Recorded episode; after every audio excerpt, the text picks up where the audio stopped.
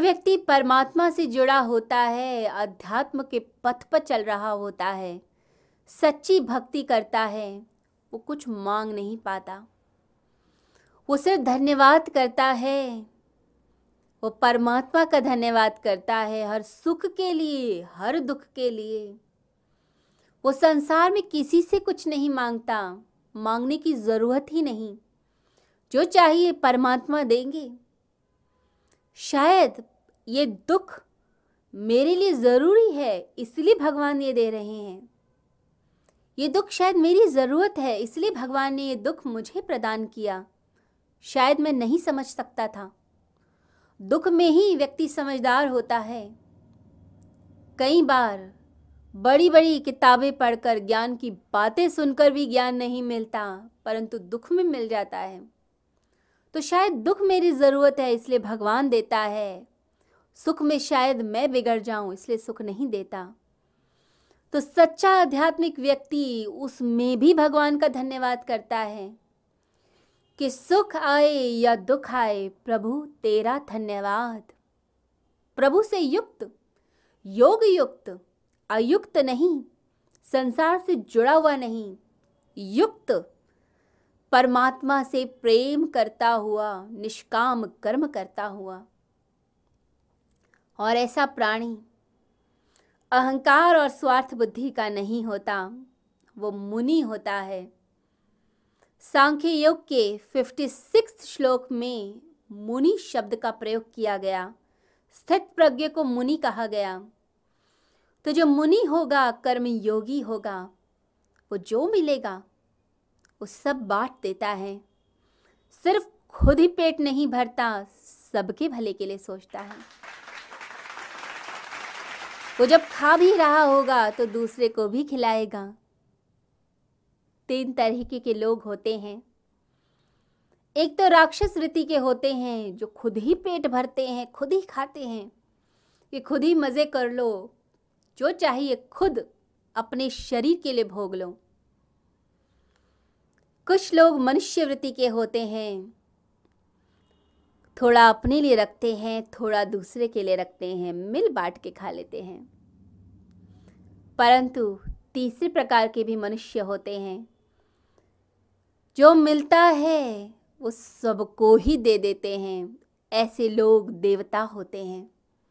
जो पहले बांट देते हैं और कुछ बच गया तो अपने लिए रख लेते हैं। तो यहाँ भगवान कहते हैं कि जो यज्ञ से मिलता है, निष्काम कर्म से मिलता है, निष्काम कर्मी सबको बांटता है। सबको बांटकर उसको खुशी मिलती है और जो बच गया उसे ग्रहण करता है और नहीं भी बचा तो उसे भी प्रभु का आशीर्वाद समझ लेता है कि प्रभु यही चाहते थे। प्रभु की यही मर्ज़ी थी, मैं इसी में संतुष्ट हूँ, मैं इसी में खुश हूँ, क्योंकि प्रभु चाहते थे। और मैं प्रभु से प्रेम करता हूँ, प्रभु की भक्ति करता हूँ। जब जब आप आनंद के भाव से भरेंगे, तब तब बांटना चाहेंगे। और जब आप दुख से भरते हैं तो आप संसार से भागते हैं। भगवान बुद्ध जब दुखी थे, महावीर स्वामी जब दुखी थे तो छोड़ गए संसार को भागे जंगल की ओर। परंतु जब आनंद से भर गए तो उस आनंद को लटाने वापस संसार में आ गए। जब बादल भर जाता है जल तत्व से तो अपने उस जल को लुटा देता है संसार पर। जैसे हम घर में क्रॉस वेंटिलेशन के लिए दोनों तरफ़ की खिड़कियाँ खुली रखते हैं, कि एक तरफ़ से प्रवाह आए, दूसरी तरफ़ बह जाए। ऐसे ही संसार की सारी गतियाँ सर्कुलर हैं। वे सारी बहती हैं, घूमती हैं, रुकती नहीं। जैसे गंगा का प्रवाह बहता जाता है। गंगा एक जगह आकर एकत्रित नहीं हो जाती। छोटी सी तालाब तलैया नहीं बन जाती, झील नहीं बनती। वो तो निरंतर बहती है, निरंतर नित्य नवीन होती है। तो निष्काम कर्मी भी नित्य नवीन रहता है, इसलिए सदैव प्रसन्न रहता है, आनंदित रहता है। तो उसके अंदर से प्रभु का आनंद बह रहा होता है और उसी आनंद को जो परमात्मा का रूप है, इस जगत में जो प्राणी हैं, उन प्राणियों को वह आनंद देता है, खुशी, प्रसन्नता देता है। दूसरों की खुशी में खुद भी खुश होता है, उसे अच्छा लगता है। कि मेरी वजह से दूसरे व्यक्ति के चेहरे पर मुस्कान आई। वो परमात्मा का जो स्वरूप मेरे सम्मुख खड़ा है, मैंने उसके चेहरे पर एक मुस्कान ला दी। फिर उसका आनंद जो है, दूसरे व्यक्ति में बहता है, उस परमात्मा के अंश में बहता है। फिर वापस ऊपर की तरफ़, जैसे सागर से पानी ऊपर बादलों की तरफ़ उड़ता है, ऐसे ही फिर दोबारा वो आनंद घूमकर उसी व्यक्ति तक आता है। इसलिए आपका जो अच्छा कर्म होगा, आपकी तरफ़ घूम कर आएगा। आपने कभी भी किसी की मदद की तो जब आपको ज़रूरत होगी तो परमात्मा किसी न किसी व्यक्ति को ज़रूर आपके पास भेजेगा, जिससे आपके काम रुके नहीं। आपके भीतर प्रेरणा शक्ति बनकर उभरेगा। तो इसलिए कर्म कीजिए, प्रेम से कीजिए, सात्विकता के साथ कीजिए और प्रभु को समर्पित करके कीजिए। और जो मिलता है उसे बांटिए। आनंद मिलता है, खुशी मिलती है बांटने में, जो अपने लिए रख लेते हैं। वो स्वार्थी होते हैं, अहंकारी होते हैं, वो ब्रह्मांड की लय से युक्त नहीं होते, वो परमात्मा से नहीं जुड़ पाते। निकृष्ट होते हैं वो लोग जो खुद खाने में विश्वास रखते हैं और उत्कृष्ट होते हैं वो लोग जो सबको बांटते हैं। जैसे घर पे कोई मेहमान आए तो आप पहले खा लें और मेहमान को बच्चा गुच्छा दे दें। तो ऐसे परिवार को निकृष्ट परिवार कहा जाता है कि खुद खा लिया और गेस्ट के लिए कुछ भी नहीं रखा। परंतु उत्कृष्ट परिवार वह है, जो मेहमानों को पहले खिलाता है और जो बच जाता है उसे ग्रहण करता है। और नहीं भी बचा तो भी प्रभु का आशीर्वाद। बाकी सबने अच्छे से खाया, इसमें खुशी मिलती है। जैसे माँ को खुशी मिलती है, बच्चे को खिलाकर।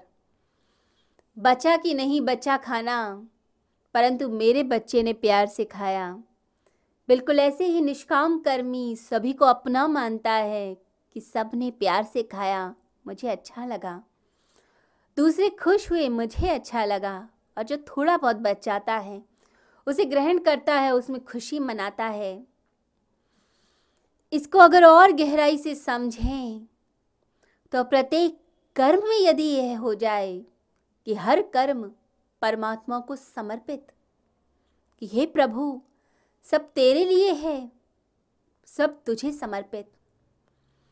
उस कर्म से जो मिलता है आनंद, उस कर्म से जो फल मिलता है, रिज़ल्ट मिलता है, क्रेडिट मिलता है, सब में बांटिए।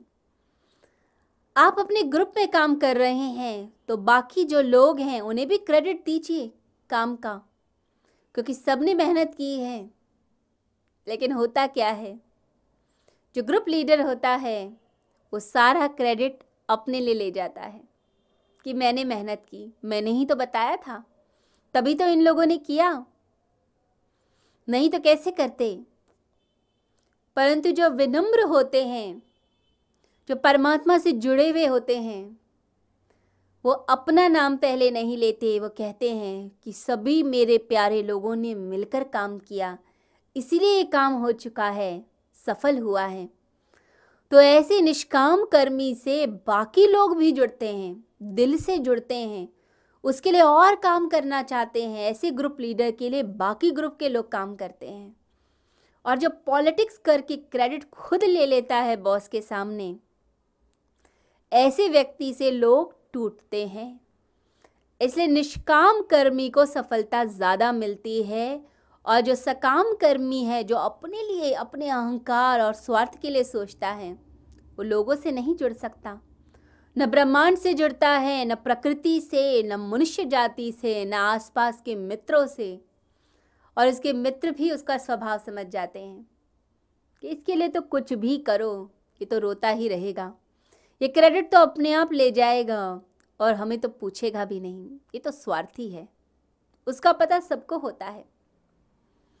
तो जो विनम्र भाव से भरे होते हैं, जिनके कर्म यज्ञ कर्म होते हैं, जो निष्कर्म भाव को लेकर उत्पन्न होते हैं, निष्कर्म भाव को लेकर जीते हैं, निष्काम कर्म से परिपूर्ण होते हैं, ऐसे व्यक्ति समाज का कल्याण करते हैं और अपना भी वह व्यक्ति उत्थान करते हैं। और जब आप बांटते हैं तो आनंद और बढ़ता है। ये जो जीवन है, इसमें देने से ही चीज़ें मिलती हैं। जब आप प्रेम देते हैं तो प्रेम पाते हैं। आप घृणा दीजिए, घृणा ही मिलेगी। आनंद बांटिए, आनंद मिलेगा। मुस्कुराइए, दूसरा व्यक्ति भी मुस्कुराएगा। जब आप अपने जीवन को किसी कला के लिए अर्पित करते हैं, तभी तो वो टैलेंट मिलता है। जब एक साइंटिस्ट अपनी रिसर्च के लिए जीवन देता है, तभी तो कुछ पाता है। तो कुछ पाना चाहते हैं तो देना सीखिए, तभी जीवन में आनंद और शांति आएगी।